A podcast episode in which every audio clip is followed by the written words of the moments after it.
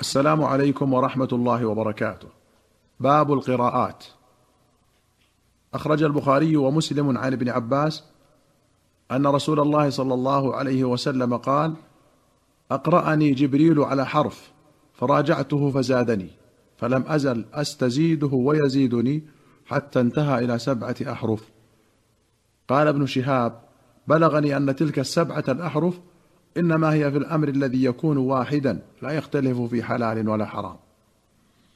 قال ابن حجر في فتح الباري قال أبو شامة وقد اختلف السلف في الأحرف السبعة التي نزل بها القرآن. هل هي مجموعة في المصحف الذي بأيدي الناس اليوم أو ليس فيه إلا حرف واحد منها؟ مال ابن الباقلاني إلى الأول. وصرح الطبري وجماعة بالثاني وهو المعتمد. وقد أخرج ابن أبي داود في المصاحف عن أبي الطاهر بن أبي السرح قال سألت ابن عيينة عن اختلاف قراءة المدينيين والعراقيين هل هي الأحرف السبعة؟ قال لا وإنما الأحرف السبعة مثل هلم وتعالى وأقبل أي ذلك قلت أجزأك قال وقال لي ابن وهب مثله والحق أن الذي جمع في المصحف هو المتفق على إنزاله المقطوع به المكتوب بأمر النبي صلى الله عليه وسلم. وما عدا ذلك من القراءات مما لا يوافق الرسم فهو مما كانت القراءة جوزت به توسعة على الناس وتسهيلا. فلما آل الحال إلى ما وقع من الاختلاف في زمن عثمان وكفر بعضهم بعضا اختاروا الاقتصار على اللفظ المأذون في كتابته وتركوا الباقي. قال الطبري وصار ما اتفق عليه الصحابة. من الاقتصار كمن اقتصر مما خير فيه على خصلة واحدة. لأن أمرهم بالقراءة على الأوجه المذكورة لم يكن على سبيل الإيجاب بل على سبيل الرخصة. ووافقه على ذلك جماعة منهم أبو العباس ابن عمار في شرح الهداية. وقال أصح ما عليه الحذاق أن الذي يقرأ الآن بعض الأحرف السبعة المأذون في قراءتها لا كلها. وقال البغوي في شرح السنة المصحف الذي استقر عليه الأمر هو آخر العرضات على رسول الله صلى الله عليه وسلم. فأمر عثمان بنسخه في المصاحف وجمع الناس عليه وأذهب ما سوى ذلك قطعا لمادة الخلاف. فصار ما يخالف خط المصحف في حكم المنسوخ والمرفوع كسائر ما نسخ ورفع. فليس لأحد أن يعدو في اللفظ إلى ما هو خارج عن الرسم. وقال أبو شامة ظن قوم أن القراءات السبع الموجودة الآن هي التي أريدت في الحديث وهو خلاف إجماع أهل العلم قاطبة وإنما يظن ذلك بعض أهل الجهل. وفصل في ذلك تفصيلا طويلا جميلا رحمه الله رحمة واسعة وجميع علماء المسلمين. وأخرج مسلم عن أبي بن كعب قال كنت في المسجد فدخل رجل يصلي فقرأ قراءة أنكرتها. ثم دخل آخر فقرأ قراءة سوى قراءة صاحبه. فلما قضينا الصلاة دخلنا جميعا على رسول الله صلى الله عليه وسلم. فقلت إن هذا قرأ قراءة أنكرتها عليه فدخل آخر فقرأ سوى قراءة صاحبه. فأمرهما رسول الله صلى الله عليه وسلم فقرأا. فحسن النبي صلى الله عليه وسلم شأنهما. فسقط في نفسي من التكذيب ولا إذ كنت في الجاهلية. فلما رأى صلى الله عليه وسلم ما قد غشيني ضرب في صدري ففضت عرقا وكأنما أنظر إلى الله عز وجل فرقا. فقال لي يا أبي أرسل إلي أن اقرأ القرآن على حرف فرددت إليه أن هون على أمتي. فرد إلي الثانية أن اقرأه على حرفين. فرددت إليه أن هون على أمتي.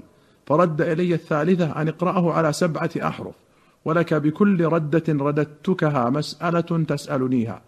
فقلت اللهم اغفر لأمتي اللهم اغفر لأمتي. وأخرت الثالثة ليوم يرغب إلي الخلق كلهم حتى إبراهيم صلى الله عليه وسلم. وفي رواية قال كان النبي صلى الله عليه وسلم عند أضاة بني غفار والأضاة الغدير. فأتاه جبريل عليه السلام فقال إن الله يأمرك أن تقرأ أمتك القرآن على حرف. فقال أسأل الله معافاته ومغفرته وإن أمتي لا تطيق ذلك. ثم أتاه الثانية فقال إن الله يأمرك أن تقرأ أمتك القرآن على حرفين.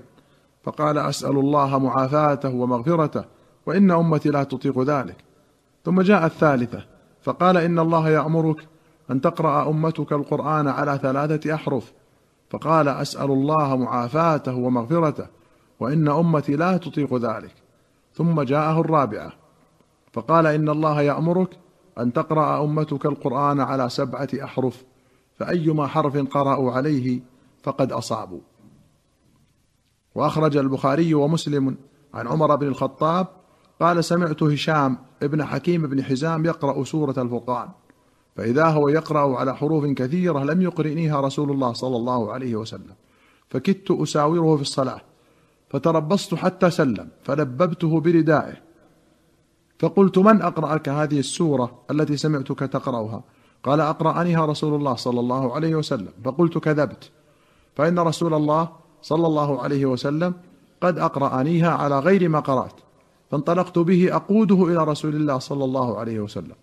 فقلت يا رسول الله إني سمعت هذا يقرأ سورة الفرقان على حروف لم تقرئنيها فقال صلى الله عليه وسلم ارسله اقرأ يا هشام. فقرأ عليه القراءة التي سمعته يقرأ. فقال صلى الله عليه وسلم هكذا أنزلت. ثم قال النبي صلى الله عليه وسلم اقرأ يا عمر.